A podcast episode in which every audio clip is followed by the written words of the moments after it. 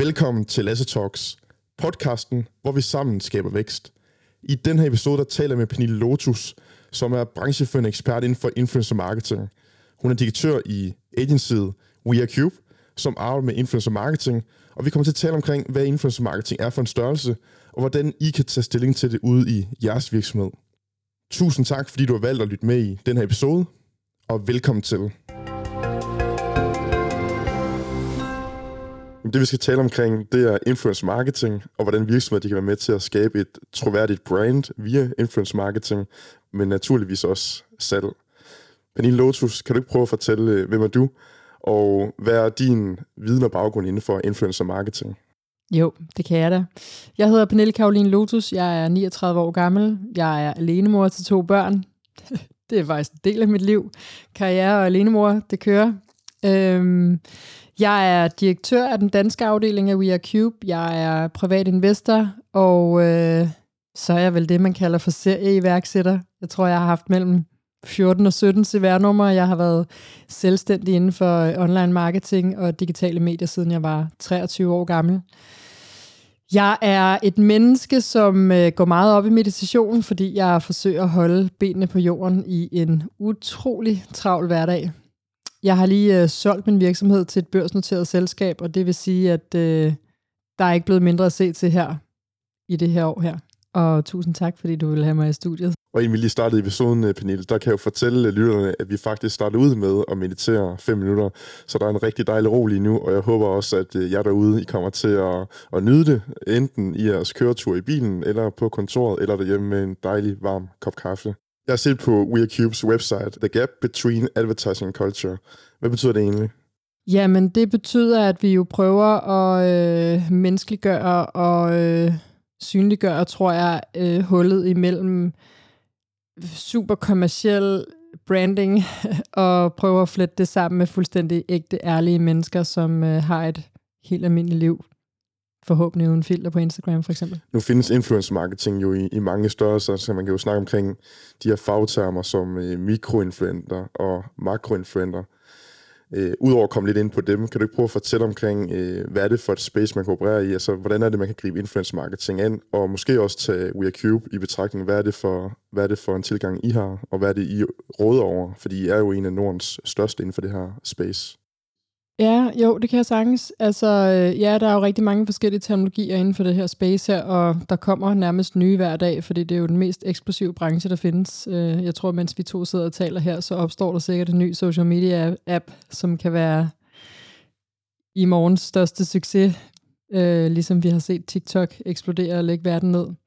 Altså, øh, det som vi gør hos We Are Cube, det er jo i princippet, at vi vi prøver jo at få, øh, få virksomheder til at forstå, hvordan mekanismerne inden for influencer marketing kan blive en del af deres marketing mix, og ikke bare som en add-on, men mere som en integreret del af hele det marketing mix, de har overall. Øhm, der er rigtig mange måder at arbejde med det her på, og, øh, og det er, i dag har vi jo virksomheder, det kan være mindre startups, øh, og det kan være for eksempel Lego eller Jysk, øhm, eller BMW, som vi også har i hele Norden. Så, så det er jo virkelig kæmpe store virksomheder, og det er små virksomheder. Så jeg tror, at det vi typisk gør i vores tilgang til at, at gå til den kunde i forhold til at hjælpe dem inden for influencer marketing, så taler vi jo meget om, hvad deres vigtigste KPI'er er. Altså, hvad er det vigtigste at få ud af den her kampagne her? Er det branding? Er det salg? Er det lead-generering? Øh, hvad er det i princippet, virksomheden har behov for? Er det en service, de sælger? Er det et produkt? Øhm, er det en rejse? Er det en bil? hvad, hvad er det? Og så, øh, så når vi har snakket lidt om det, så rimelig hurtigt skal vi jo nok også have talt om nogle budgetter. Hvor meget har man afsat i sit marketingbudget til at gå ud med en kampagne? Fordi enten kan man gå ind i det space, der hedder, jamen jeg vil bare gerne teste noget af, inden jeg ligesom vælger at allokere enormt mange penge til det, eller også så som store eller større virksomheder, de er jo begyndt at forstå, at det er en integreret del af deres marketingmix, og så kommer de måske med nogle millioner til en nordisk kampagne. Og inden for det her space og det her budget her, hvad deres KPI'er er, så er det jo selvfølgelig, at vi hurtigt i hos We Are Cube skal mappe det her med at sige, okay, men er det en kampagne, som består af kæmpe mega-ambassadører, altså et mix imellem influencers, der måske har fra 300.000 til en million følgere, og celebrities for eksempel, eller er det i makrosegmentet, som vi betegner i Norden som værende mellem måske 50 og 300.000 følgere, eller går vi ned i mikro og nano, så det er endnu mindre, endnu mindre øh, influencers, man i gang sætter for, for det her brand her. Så, øh, så der er rigtig mange ting, man skal tage hensyn til og forstå, tror jeg, både som virksomhed, og, og det er jo det, som vi hos Cube øh, går ind og rådgiver. Hvad er det så for nogle metrics, man kan gå ind og evaluere eller, eller måle en, en influent på? Nu nævner du for eksempel followers, men jeg tænker også, at selve personens øh, niche eller personlighed måske også har noget at sige. Kan du prøve at komme ind på den del, men samtidig også måske tydeliggøre, hvad er det for et mediebillede, vi kigger ind i i forhold til platform? Er det, er det Instagram, der, der fylder, eller TikTok, som du nævner? Så hvad er det for nogle platforme, som uh, influence er størst på? Ja, altså jeg tror, lad os dele den op i to. Fordi at øh, det er hele årsagen til, at jeg startede mit agency, som dengang hed Smack Agency for 6,5 år siden. Det var faktisk fordi, at jeg synes, der var det her hul i markedet i forhold til, at dengang var det måske mest bloggerbureauer, der fandtes. Og der, øh, der havde kunderne en tendens til bare at købe ind på et reach. De tænkte ikke over, hvad er det egentlig, den her pige øh, står for. Altså, hvad er det for nogle værdier, hun har? Hvilken moral har hun? Er hun mor? Er hun vegetar? Er hun øh, træner hun, eller træner hun ikke? Men der kunne man måske øh, få smidt et par løbesko ud til en eller anden blogger, som reelt set træner to gange om året. Nu siger jeg sådan her. Det så jeg rigtig meget. Der var ikke nogen, der ligesom sådan prøvede at gå ind og kigge på værdien af, hvad er det reelt set for et menneske, der er fanebærer for mit brand. Så jeg vil sige, i influencer marketing spaces, som du startede med at tale om, det her med typer og personer, det er jo noget af det vigtigste, der findes. Fordi i dag ser vi også, at influencers er blevet meget mere selektive i forhold til, hvem de vil arbejde med. Faktisk spørger de nu ind til virksomhedens øh, grønne strategi, for eksempel. Og det er jo fordi det her space, det er blevet så modent, at nu begynder influenterne også at stille krav til virksomhederne, hvilket er helt fantastisk. Og det har jo mega meget at gøre med, at man som virksomhed skal gå ind og kigge på, hvad er det for den menneske, jeg reelt set vælger at samarbejde med. Har vi faktisk et brand match i forhold til værdisæt? Fordi du har en reklamesøjle, som du bliver nødt til at sætte dig ind i, hvordan lever sit liv, i forhold til, om du synes, det passer til den eksponering, hun eller han rent faktisk skal lave for dit brand og bære videre frem i din marketingstrategi. Så det var sådan vigtigheden af, tror jeg, som virksomhed at kigge på, hvad er det reelt set for et menneske. Det synes jeg, man skal bruge enormt meget tid på at sætte sig ind i. Også selvom jeg er kommet med min personlige anbefaling i forhold til det arbejde, jeg laver, så sætter man sig lige ned og kigger profilen igennem, kigger på de billeder, der ligger, kigger på de stories, der er, den interaktion, der er, hvad er det for nogle followers, den her person her har. Så det var en del af det, som er super vigtig, og den anden del af det er, er platformene og followers og matrixen i, i forhold til, hvad vi ellers kan måle på. Øhm, I gamle dage, da jeg startede min virksomhed, der var det jo reelt set kun udefra set, at vi kunne kigge på, hvordan en kampagne performede. Det er jo helt anderledes i dag. I dag der kan vi jo sætte øh, direkte øh, UTM-links ind og tracke. Vi har faktisk også vores eget affiliate-system, og det vil sige, at vi kan placere et script i kundens øh, webshop og kan rent faktisk tracke hele trafikken hele vejen til mindste salg. Så, øh, så man kan måle på alt inden for influencer marketing i dag. Det er ikke bare længere et medie, hvor man tænker, Nå okay, men hun har 100.000 følgere, men vi håber, det går så godt. Jeg har masser af benchmarks at kigge på. Jeg har average views. Jeg har masser af salg. Vi har en kunde, som øh, har en lydbogstjeneste, en svensk kunde, hvor vi faktisk har kørt hele deres marketingstrategi i Danmark øh, det sidste halvandet år. Og, øhm, og der har vi rigtig meget data baseret på baggrund af de her kampagner, og for alle de kampagner, vi nærmest har kørt de seneste fem år, hvor man kan måle på alt det her data her. Så data er super vigtigt. Jeg er forgangskvinde for også at CPM-regulere vores priser på vores influencers, fordi jeg vil også gerne have dem til at performe. Og det vil sige, at man faktisk som kunde ved, hvad det er, man får for sine penge i forhold til views for eksempel. Så spurgte du om øh, platformene. Øhm, Altså, det vi sælger mest er primært Instagram og YouTube. Men jeg tror, at TikTok vil være på højde med det, vi sælger på Instagram i dag i løbet af måske halvandet år. Hvis ikke hurtigere. Fordi at, at TikTok er bare eksploderet. Vi har en udfordring med, at man ikke har adgang til de samme data og insights, som vi har på Instagram i forhold til tracking og så videre, der har TikTok som platform faktisk haft lukket for deres API-adgang. Så vi har ikke haft samme mulighed for at kigge på dataen. Og det kan godt være det, der er udfordringen, fordi jeg vil virkelig gerne vise en masse data, når jeg lægger noget frem for en kunde. Så, øh, så men, men de ved godt, at de skal åbne op mere og mere for det, i forhold til at få større og større succes i samarbejder. Hvis man nu som virksomhed sammensætter en strategi, hvor man har fundet en eller flere influenter, som matcher ens brand rigtig godt, eller det er nogle personer, man gerne vil læne sig op af som virksomhed. Hvordan er det så, man mm. finder ud af, hvad er det for en platform, der skal, der skal benyttes? Er det noget, influenten selv gør, og egentlig bare selv tager styrken på den her proces? Er det alle på én gang, eller er det nogle udvalgte, og, og, og, og hvordan fungerer det sådan rent i praksis? Altså, øh, der er jo flere veje at gå til det måder at gå til det på, kan man sige. Og det er jo, at hvis man som virksomhed har fundet en influent, man er helt forelsket i, fordi den influent for eksempel er kunden i forvejen. Det er jo skønt, når sådan et brand match opstår. Så er det jo helt magisk, ikke? Så er det jo måske at kigge på, hvad det er for nogle platform, den her influent er på. Det kan være, at personen kun er på Instagram, jamen så vil man typisk folde sin kampagne ud på Instagram med et mix imellem måske stories, post og reels. Øhm, så man har stadig mulighed for at lave videoformatet inden for Reels, så der er jo også Instagram øh, TV og så videre, og live og alt muligt andet. Så, så hvis man har fundet en influent, der kun er på Instagram, jamen, så folder man selvfølgelig sin kampagne ud der. Det vi ser mere og mere er jo også, at vores kunder, også på vores anbefaling selvfølgelig, får lavet en masse ekstra content, som de kører rettigheder til, og så bruger de det paid social. Øh, så de kører så deres egen paid social strategi, som så kan folde sig ud, for eksempel som pre-rolls på YouTube eller annoncer på TikTok. Så det er ikke fordi, at man behøver at være begrænset til det, men så skal man ligesom lave en ekstra strategi ud over det content, der kommer ud til influentens følgere. Og, øh, og ellers den måde, vi plejer at gå til det på, det er jo igen med at tale med kunden om deres KPI'er. Jeg tror også, at det handler enormt meget selvfølgelig her om målgruppe. Hvad er det for en målgruppe, du vil ramme? Øh, selvom at målgruppen bliver ældre og ældre på TikTok, vil vi stadig vurdere, at det er de helt unge, der er på TikTok. Øh, Instagram begynder at blive ældre og ældre, og mellemsegmentet ligger måske på YouTube. Så, øh, så igen, hvem er det kunden gerne vil ramme, og hvad er det for en budskab, man har? Fordi hvis nu, at man godt vil lave noget med nogle YouTubere, vi har lavet nogle store kampagner i samarbejde med Fanta, og kender du det? Og det øh, har eksisteret i et par år. Øh, Lakserytteren har også lavet den nogle år i træk. Og det er jo til de unge mennesker. Og der har man et budskab, om, at øh, der er udkommet en ny Fanta, som har en hemmelig smag, man ikke ved, hvad er. Så det, det er jo perfekt, at det skal foldes ud over en hel YouTube-video.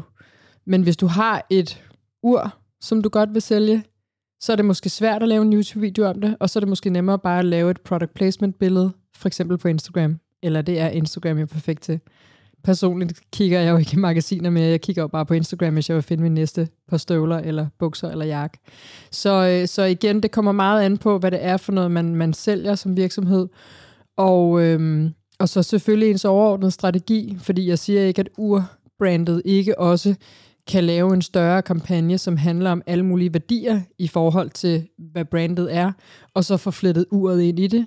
Så Ja, igen, jeg tror også, der, det handler jo også lidt om budgetterne. Det er jo en del dyrere at lave en YouTube-video, end det er at købe et Instagram-post. Jeg synes faktisk, du kom med et mega godt tip. Lad os lige prøve at opsummere den, at man kan som virksomhed gå ind og kigge om, der er nogle af ens kunder, der kunne være relevante som influencer. Ja. Så man kan faktisk måske helt konkret kigge på sin kundedatabase og se, jamen, er der nogle, nogle spændende personligheder, som kunne repræsentere vores brand. Mm-hmm. Helt sikkert. Fedt, og så taler du sådan lidt ind omkring det her med metoderne i forhold til eksekvering, fordi det er klart, når jeg spørger og forestiller mig, mig sådan en eksekvering af influence marketing, så forestiller mig det her med, at det er influenten, der selv benytter sin egen medieplatform og lægger det ud. Men du var også lidt inde på det her med, at man kan jo lave en kampagne, det kunne for eksempel være en video i samarbejde med en person, og så benytter virksomheden selv videoen på sine egne kanaler, eller eventuelt kører paid traffic på den. Ja. Vil man oftest øh, sidde og vælge imellem de to strategier, eller er det måske sådan en, en, en samlet paraplyløsning, hvor at øh, man som virksomhed efterfølgende kan lave eksekveringen selv? Altså, jeg vil sige, i dag, når vi sælger større kampagner, og det er måske ud over to Instagram-poster et par stories i en kampagnestørrelse, så, øh, så er det virkelig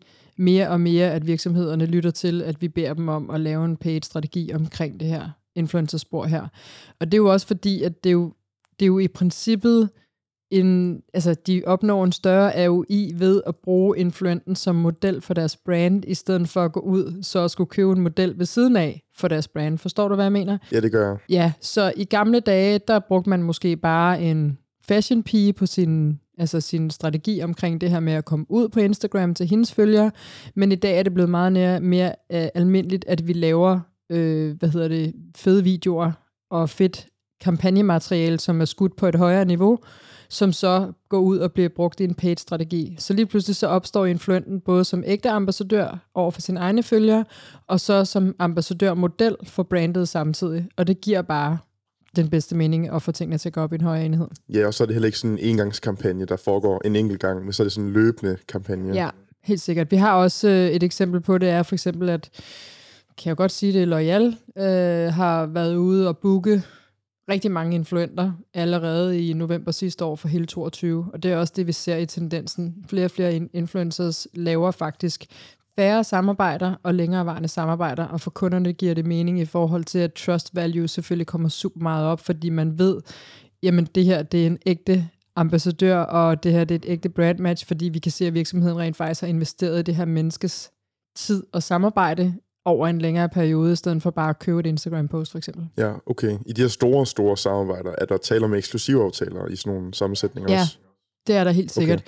Øhm, nu kommer det selvfølgelig an på, under for eksempel et hus som L'Oreal, ligger der jo rigtig mange brands og rigtig mange divisions. Så det er ikke fordi, at L'Oreal siger, jamen altså, øh, hvis vi booker hende til en kampagne, som handler om makeup, må hun ikke lave skincare. Fordi vi ved jo alle sammen godt, at vi bruger forskellige mascara brands, og vi bruger forskellige skincare brands.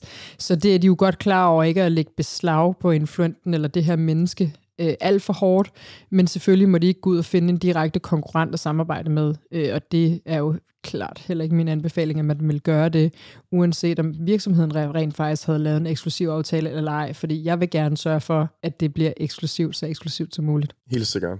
Så noget, jeg også synes, der er mega interessant fra en marketingvinkel, jamen det er netop begrebet product placement. Det er faktisk noget, jeg selv har studeret inden for filmindustrien, at det fylder jo enormt meget i Hollywood, mm. og rigtig mange af marketingbudgetterne røv, ikke marketingbudgetterne, men produktionsbudgetterne i at producere en film, det kommer faktisk fra product placement. Ja.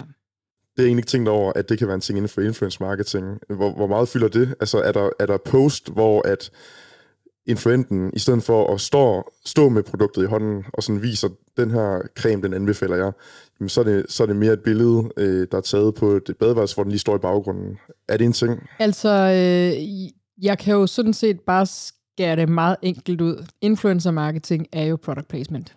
Så er det, hvordan du vil placere... Ja, præcis. Ja, Nej, men, ja, men mere tydeligt eller ej. Altså, for det, for det første skal det jo altid være markeret med reklame, hmm. øh, og det er jo både for at passe på influenten, men især også for virksomheden, så ikke der kommer noget skjult reklame ind her. Og for det andet, så vil jeg sige, at øh, altså for, for, for 6,5 år siden, der tror jeg, markedet oversvømmet med selfies af smukke piger, der sad og øh, drak Nespresso-kaffe. Og, øh, og i dag, der får vi jo det foldet ud. Altså får vi foldet kaffebrandet og kaffesmagen ud i måske en større videoproduktion. Men der vil selvfølgelig også fremgå morgener, hvor det er, at man ikke har sovet hele natten, fordi man for eksempel har børn, hvor man bare trænger til den her stærke kop kaffe. Så jeg vil sige, at at det, det er blevet meget øh, mere normalt at lave større videoproduktioner og længerevarende kampagner, altså inden for content, end bare at tage et selfie med sin læbestift eller sin kaffe. Men når det så er sagt, så er Instagram jo et fuldstændig fantastisk medie til, at... Øh, jeg skulle lige se, hvad det var for nogle sko, jeg havde på i dag, men det kunne lige så godt have været dem. Men jeg, jeg, jeg sidder faktisk og browser for at finde ud af, hvad det er for en jakke, jeg skal købe næste gang. Og der ønsker jeg rent faktisk bare at se et product placement billede. Altså fordi det, det, er jo, det er jo det, jeg søger. Hvad er trenden? Hvordan ser det ud? De støvler, jeg købte, for en uge siden. Dem så jeg på en influencer, dem har jeg købt fra USA, fordi det var bare sådan en klik her og køb.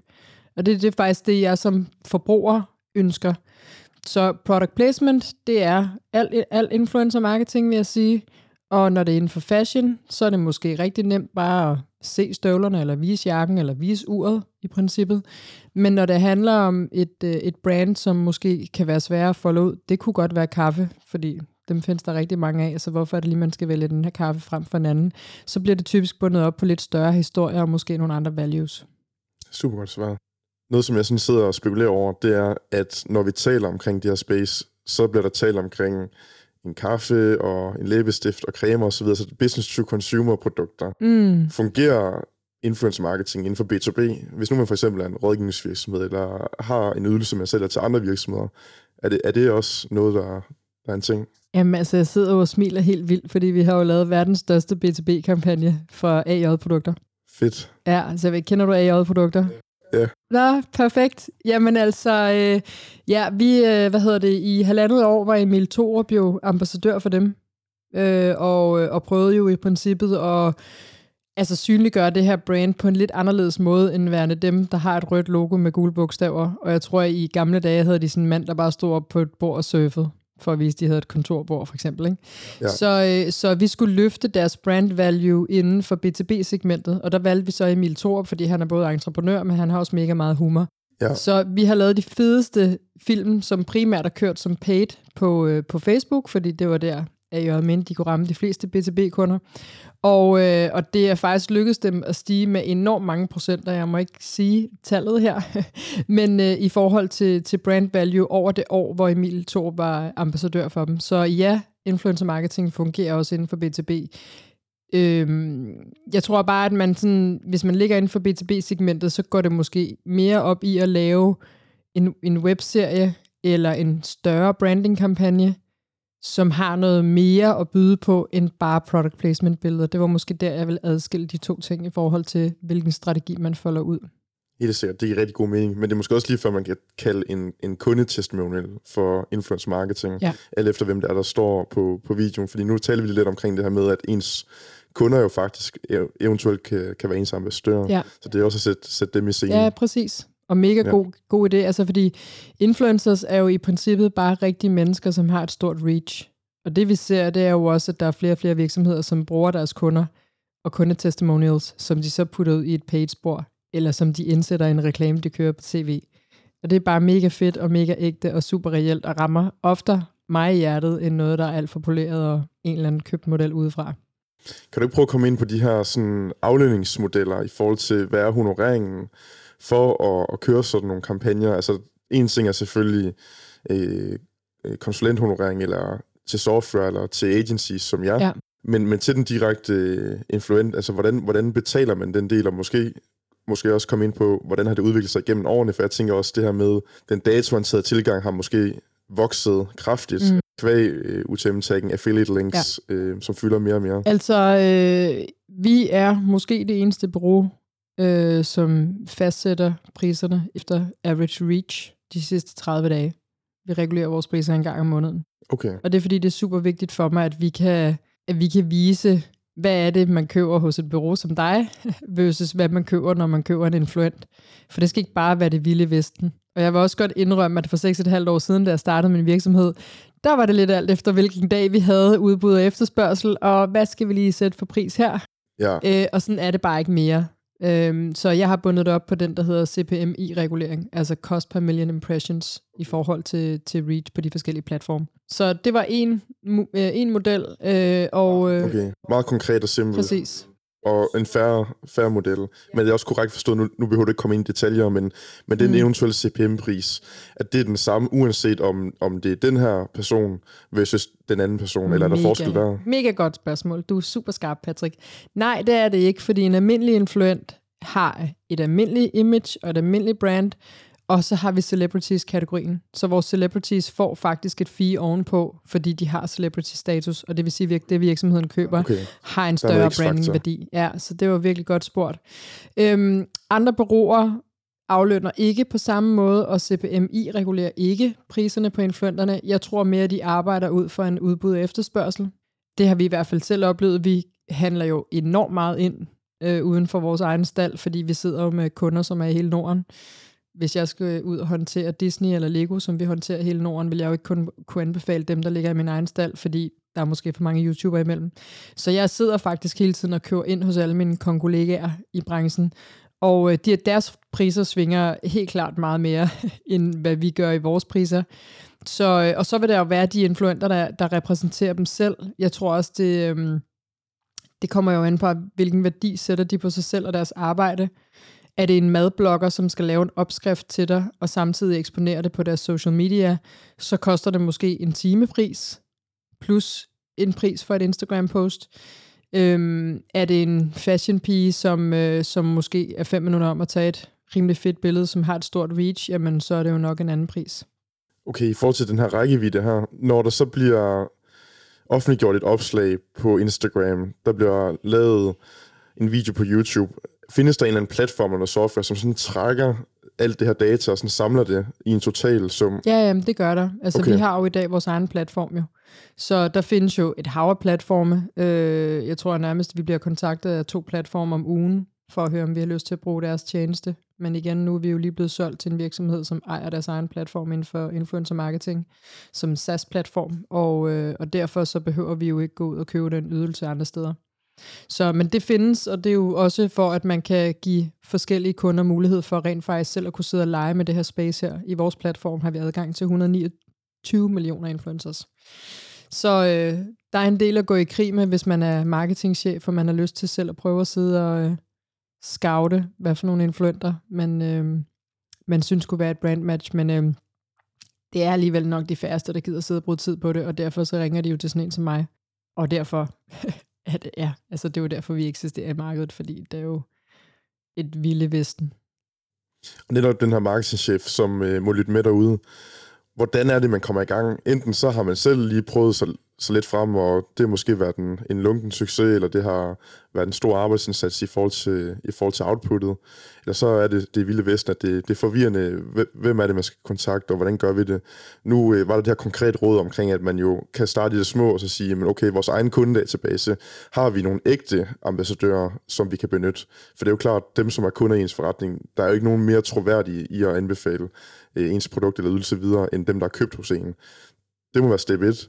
Men hvis man så ellers skal kigge på dem, som ikke repræsenterer ens virksomhed, hvor man kan komme ud til en rækkevidde af nogle mennesker, der ikke kender en i dag, jamen, hvordan vil man så gribe det an? Altså, hvad er det for nogle overvejelser, man skal gøre, så inden man for eksempel kontakter dig? Lad os tage det som eksempel. Ja, altså, jeg synes jo, det er helt fantastisk, hvis man kan benytte sig af nuværende kunder som ambassadører, men jeg vil tro, at det er de færreste, som har et reach på ud over lad os kalde det for nano-segmentet. Så det kan være, at man finder nogen, som er på Instagram. Det kan også være, at det ikke er der, og kan man så bruge det til noget. Men hvis man finder nogen, der er på Instagram og for eksempel har under 1000 følgere, så er det måske en god idé. Men igen, det kræver altså rigtig mange ressourcer. For det første at skulle identificere de her personer her, samle data for alle deres Instagram-profiler, og eventuelt i gang sætte en kampagne med et menneske, som du ikke engang ved, hvad for en telefon de har i forhold til, hvilket billede de tager, og som slet ikke har forstand på lyssætning.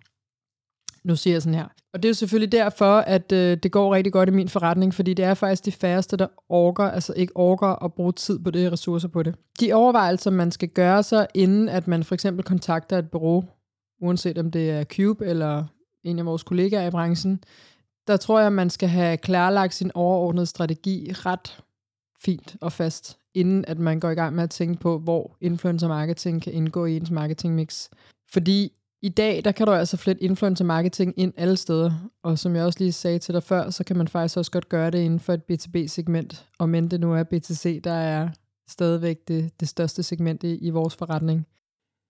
Jeg kunne også forestille mig ud fra, hvad du siger, det her med, hvad er det for en målgruppe, man gerne vil nå, at mange gør den fejltagelse, at de starter med at tænke, hvad er det for nogle personer, vi vil benytte. Der, der bør man måske lige gå to skridt tilbage og sige, jamen, hvem er det egentlig, vi vil tale til? Når man så har defineret den persona, jamen, så finder man ud af, hvem er det så, der taler til de her mennesker. Ja, jeg har et rigtig godt eksempel til dig, helt konkret. Emil Thorup for eksempel, han er jo fyr af mand på Instagram, men han har faktisk 82% kvindelige følgere. Så i den her øh, BTB-kampagne, vi lavede med AI-produkter, der købte de ham faktisk ind til deres page-strategi, uden han nødvendigvis selv skulle poste noget. Okay. For det var, ej, det var ikke kun mænd, de ville ramme selvfølgelig, men forstår du? Og det er jo sådan, det rent faktisk er. Mm, der er jo også rigtig mange enormt smukke influencers på Instagram, som har flotte former og lange ben. De har typisk et overvejende mandlige følgerantal. Og sådan er det jo netop derfor, vi består og skal hjælpe jer med at få indsigt i, hvad er det egentlig for nogle følgere og noget data, der ligger bag ved den her influencers platform. Helt sikkert. Ja, det giver super god mening. Øhm, jeg tror bare, at man sådan skal i strategilægningen sige, hvad er ens øh, ønskede output? Hvad er resultatet? Jamen, er det ja. branding? Er det salg? Okay, hvordan opnår vi det? Jamen, det opnår vi ved at tage fat i det her guldæg, som er vores primære målgruppe. Ja. Og hvem, hvem taler sig til dem? Ja. Så på en eller anden måde sådan backtrack det, og ikke lade sig narre af øh, den person eller den influencer, som øh, man tænker, ja, det er faktisk super god eksempel. Ja, men, men alligevel kan man jo godt faktisk, så hvis man bare, man kan jo godt, hvis man har forelsket sig i en person. Lad os antage, at man vil bruge Emil Thorup over for det mandlige segment, så gør man jo bare ligesom for eksempel AJ, Klart. så booker man ham til at lave Mm. altså content-kampagner, som han ikke nødvendigvis selv skal poste, men Ja. ja. man så bruger i sin page-strategi.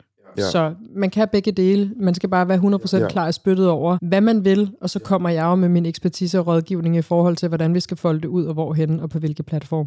Ja. Men det er jo også den tilgang, hvor man selv som virksomhed tager styringen af kontrollen. Mm. Det vil sige, at man selv er afsenderen. Præcis. Er det korrekt? Jo. Ej, man kan også godt booste igennem influentens kanal. Okay, så klart, selvfølgelig. Ja. Okay, det er faktisk også interessant. Kan du prøve lige at komme ind på den del? Fordi jeg tænkte egentlig, når man snakker omkring uh, influenten som afsender, altså, så, så er det, der fylder mest, det er klart de or- organiske opslag.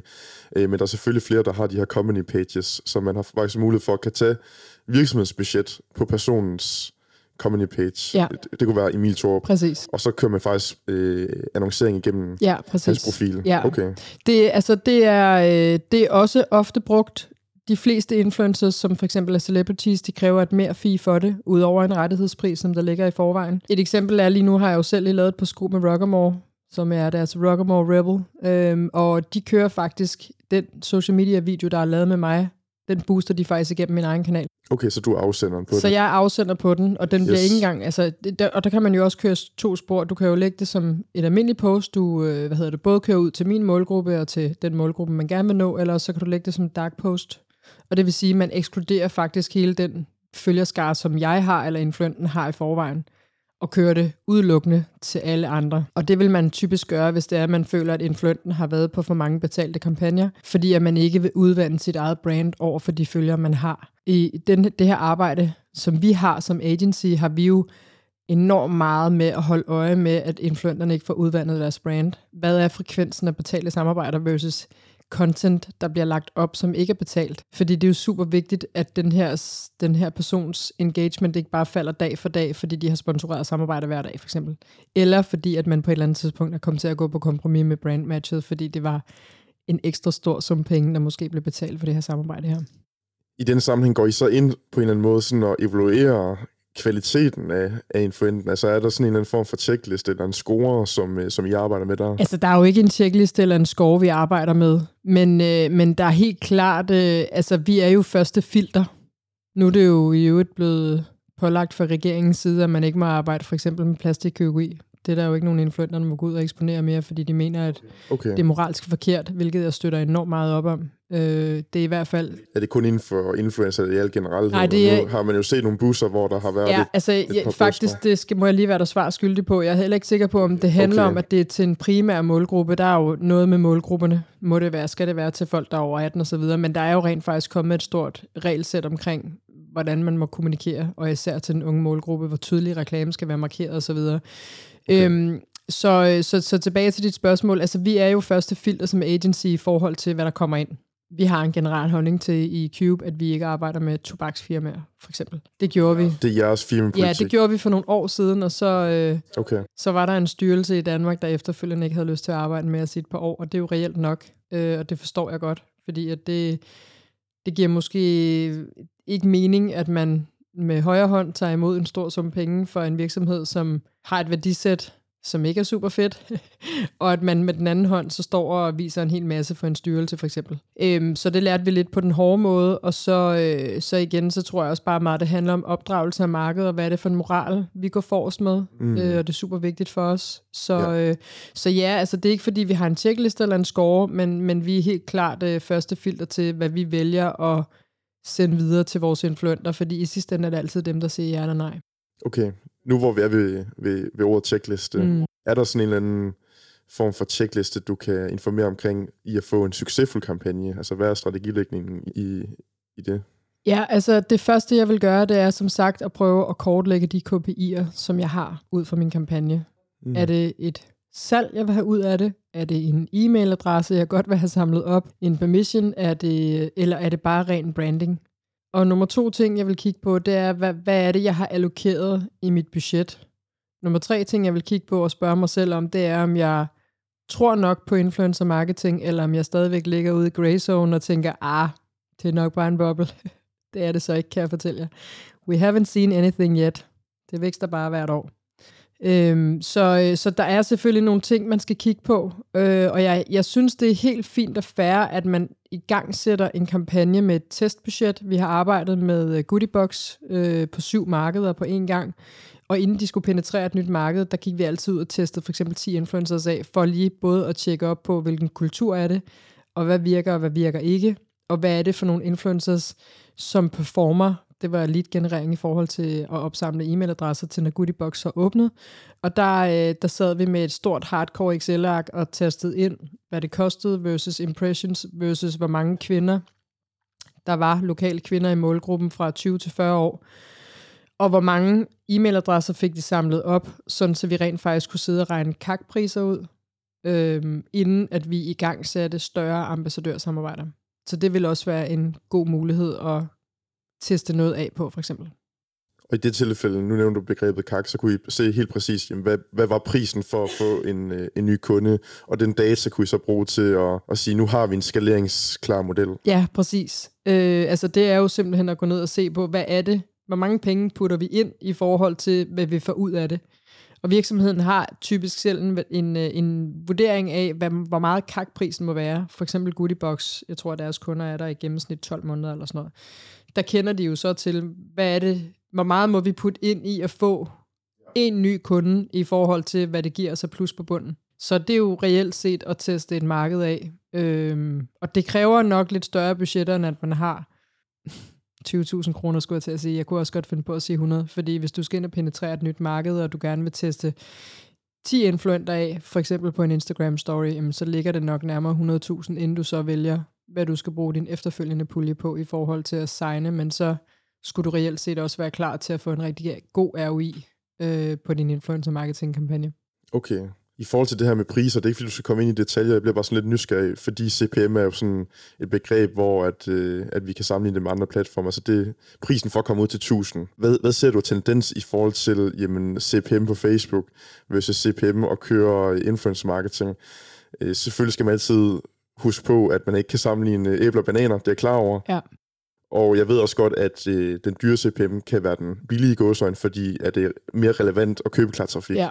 Men alligevel kan du prøve at komme ind på, øh, hvordan er CPM-priserne på en platform som Facebook, hvordan er den på Instagram, og hvordan er den så ved at betale influenter og og, og køre CPM-begrebet ned over influenterne, ja, det som, I, som I gør i virkeligheden? Det er et meget komplekst spørgsmål, og jeg tror ikke, ja, jeg kan giver, svare. Giver det, mening? det giver 100% mening.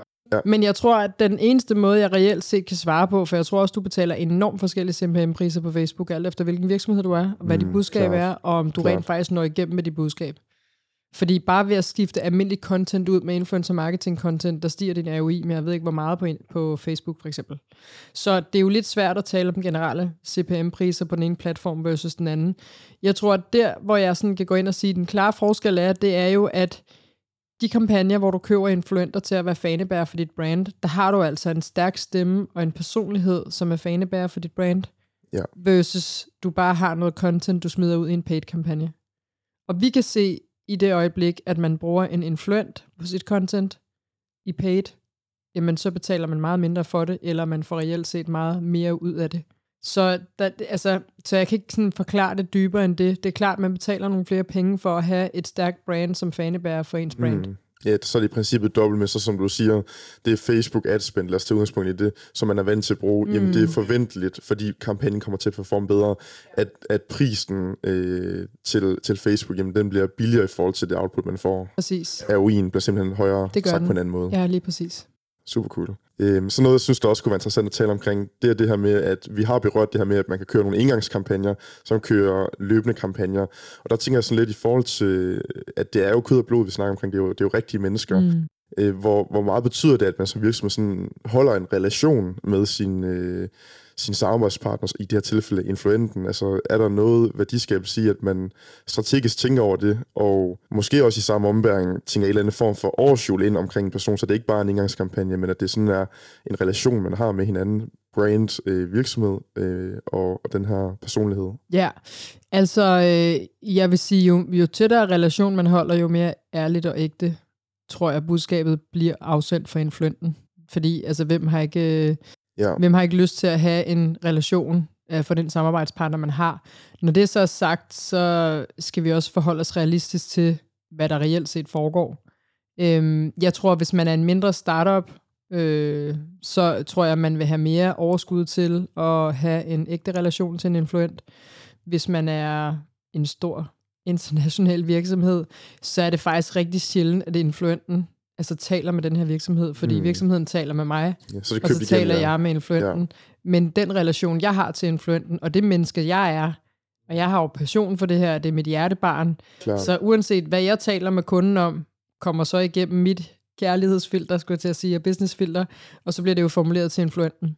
Så det giver mening. alt er relativt, men jeg vil sige, at de fleste ambassadørsamarbejder, hvis det kan lade sig gøre, som for eksempel er over et år, uanset hvor stor virksomheden er, og hvor stor influenten er, der vil vi gerne bringe dem sammen til bordet i en eller anden form for startup workshop, øh, fordi det altid skaber en, et, en bedre relation og mere nærværende content og et længerevarende bedre samarbejde.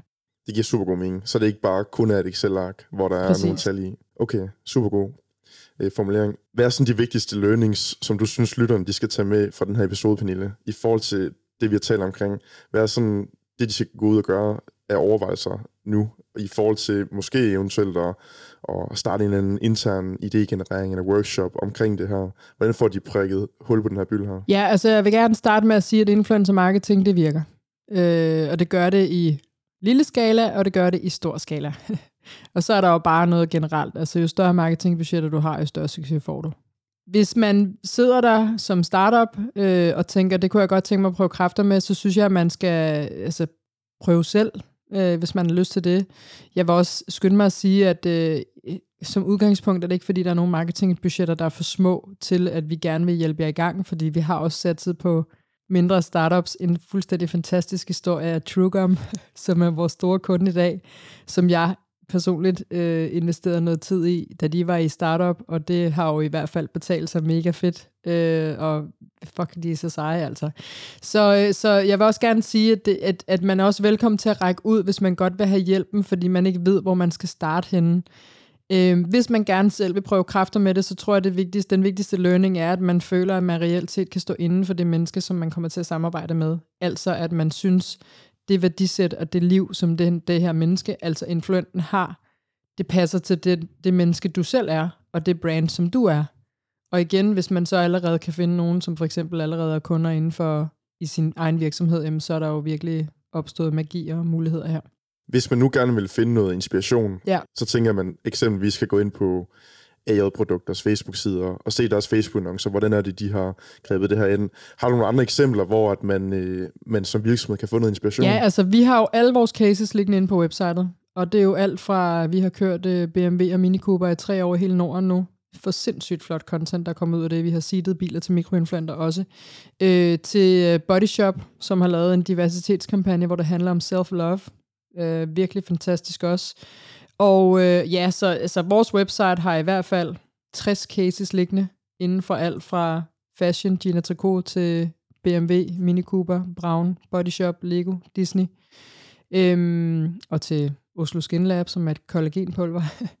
så, og ellers så vil jeg også bare selv sige, altså jo mere man selv browser rundt på, på social media, jo mere ser man jo også, øh, hvis man har en tanke om, at man for eksempel godt kunne tænke sig at prøve kræfter med TikTok, så er min største anbefaling også bare selv at oprette en profil og rent faktisk prøve at sidde på det medie. Så øh, hvis man gerne vil anvende influencers og øh, lægge sin egen social media strategi, så synes jeg egentlig også selv, man skal være på de platforme, man godt kunne tænke sig at udfolde sig på. Og med de ord sagt, til stor inspiration Tusind tak for din rigtig god råd, Pernille, og tak for din tid. Ja, selv tak. Tak fordi jeg måtte være her. Det er skønt. Det var dagens episode af Lasse Talks. Hvis du er interesseret i at høre mere om, hvordan vi sammen skaber vækst, så husk at subscribe til vores kanal. Og til sidst vil jeg bare sige tusind tak, fordi du valgte at lytte med i Lasse Talks.